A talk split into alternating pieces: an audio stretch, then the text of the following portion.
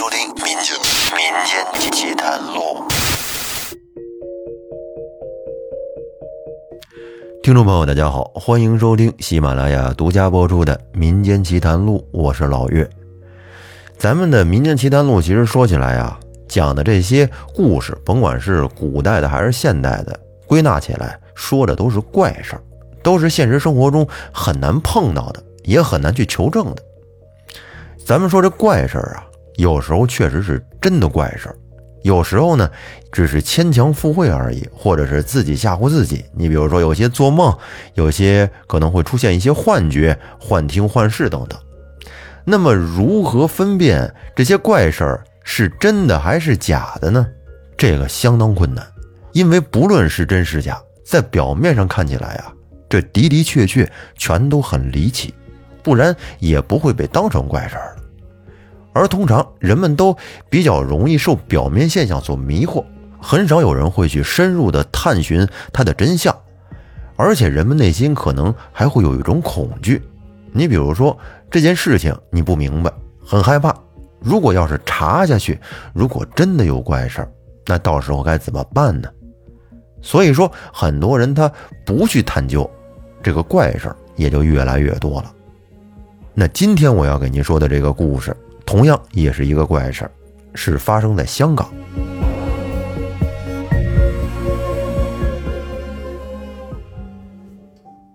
电视上的电视剧片尾曲响起，男人从沙发上站起了身，他向大门口的那间房间的房门望了一眼，然后压低声音问他的妻子：“今天有没有看见王先生？”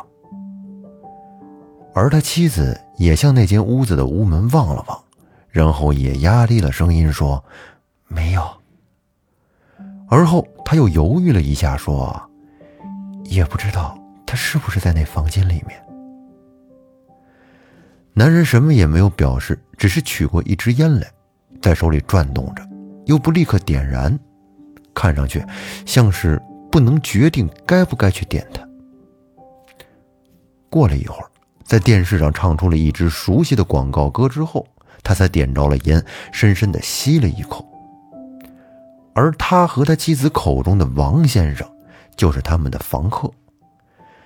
香港人大多会精打细算，这自然也基于香港的日子并不太好过的缘故。像男人和女人这样的小夫妻，两个人各自有一份职业，合资购买一个居住的房子，然后每个月分期付款。这就占了他们收入的三分之一了。既然暂时不打算要孩子，那么两个人在家里的时候也就不是很多。把空着的一间房间呢租出去，收点租金，这也是理所当然、顺理成章的事情。但是为了选择房客，可真是让这小两口伤透了脑筋呐。人家有房出租，总希望快点租出去。但是他们俩在广告上已经特别声明了，说只租给安静、爱干净的正当单身男女，不可主食，不能招朋聚友，不能等等等等等等。而有几个脾气不太好的人来看了房子之后，对这个房子是相当喜欢，但是由于这个条件不太合适，而被拒了之后呢，甚至口出脏话，哎，骂他们。说你们这间房间要这样的条件，上哪儿找去呀？我看最好是租给死人。但是这小两口一直坚持自己的原则，这间房子是他们的心血，这是不得已了要分租一间给别人，这已经是让他们心疼不已了，自然要小心行事。正所谓皇天不负有心人，终于有了一个合适的王先生。来做他们的房客。当王先生按门铃进来时，就已经给他们一个好印象了。这个人三十左右，身形高高瘦瘦，看起来很斯文，讲话不快不慢的，谈吐十分文雅。看了房间之后，这小两口还没有提什么，王先生自己就先说了：“二位，我脾气很怪，十分爱静，几乎……”不能忍受任何骚扰。我现在白天有工作，晚上有兼职，自己也在学点东西，所以需要安静，而且我生性孤独，不善交际，所以要先说明一下。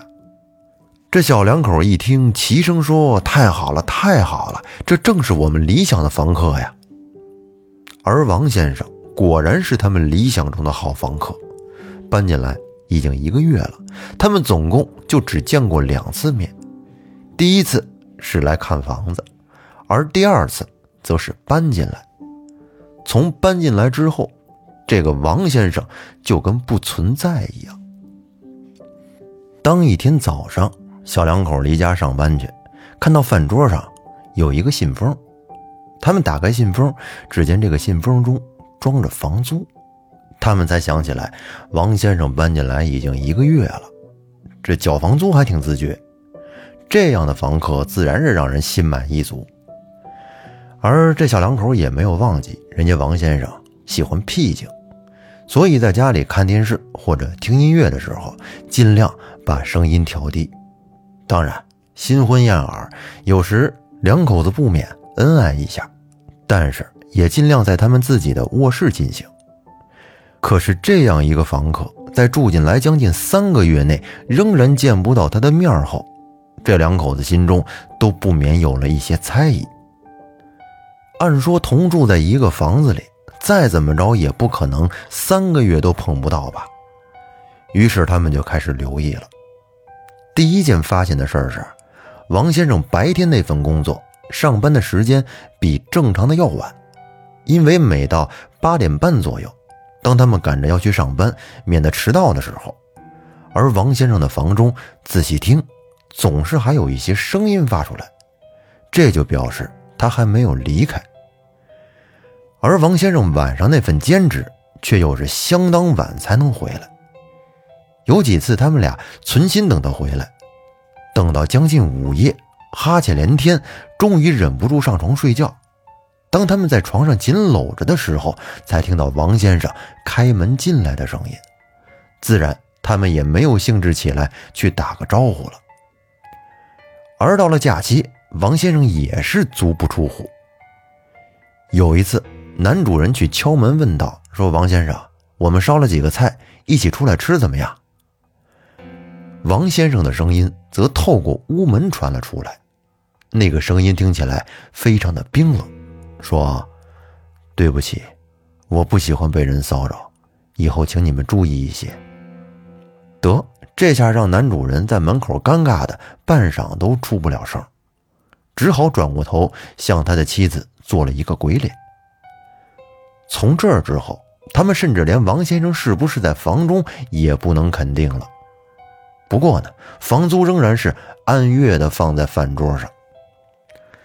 有一次，男主人实在是忍不住了，而且又肯定王先生不在，于是便和妻子商量了一下，取了钥匙想打开房门来看看时，才发现那间屋的门锁已经被王先生给换过了，他们没有办法打开房间，当然，他们也没有办法看到房间里的情形。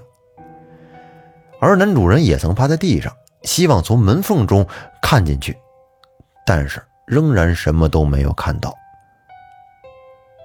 大约半年之后，今天有没有见到王先生，几乎成了他跟妻子就寝前的例行对话，而答案也照例是没有。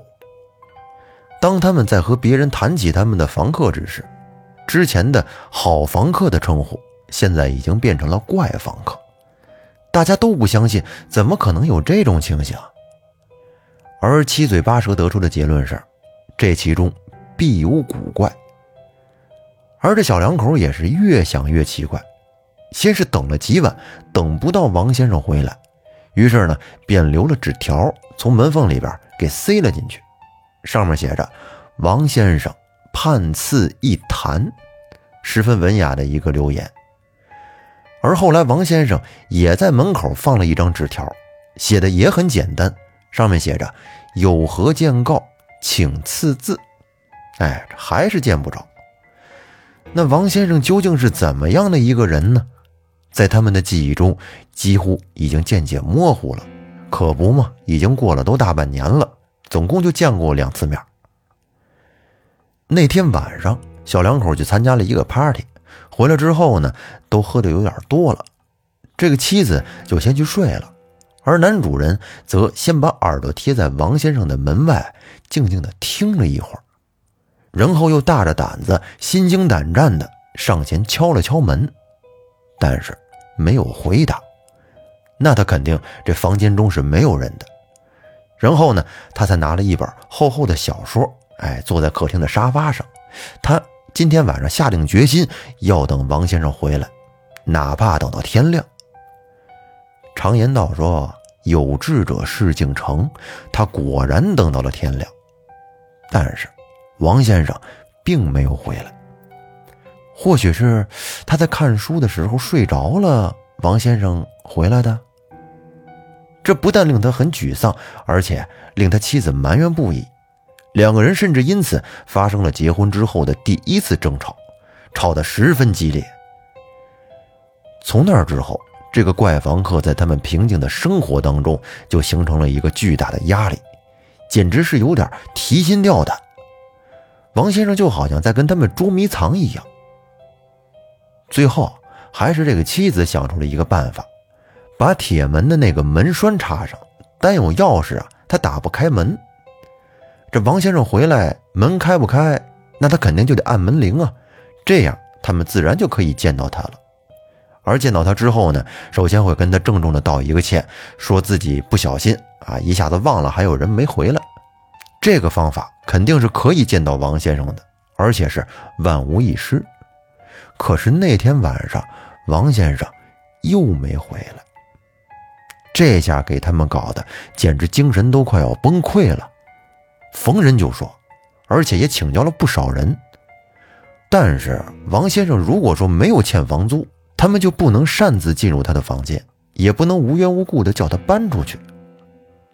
事实上，王先生除了不露面之外，确实是个好房客。可是，在屋子里有一个存在而又几乎等于不存在的人，这种气氛。越来越诡异，却也实在让人没有办法可以忍受得住。终于，最后一次，男主人和他的妻子上床之后，听到了王先生回来的声音。两个人飞快地披上衣服就冲了出去，恰好看见王先生的房门正好关上。两个人冲到门前，用力地敲打着门，敲的声音非常大，就跟要把这屋子拆了一样。但是他的房间中却一点反应也没有。这时，他们忽然停住了手，感到一股寒意遍及全身。他们不敢再敲下去了，相互扶持着退开了几步，盯着房门。而他们也确实胆子不够大，已经不敢再敲门了。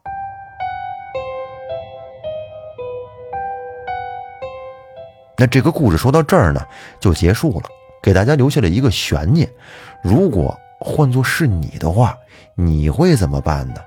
你敢不敢再继续敲他的门呢？或者是有什么方式可以见到你的这位房客呢？这里留下一个脑洞，供大家来猜想。那这期节目咱们就先说到这儿，感谢大家的收听，我们下期再见，拜拜。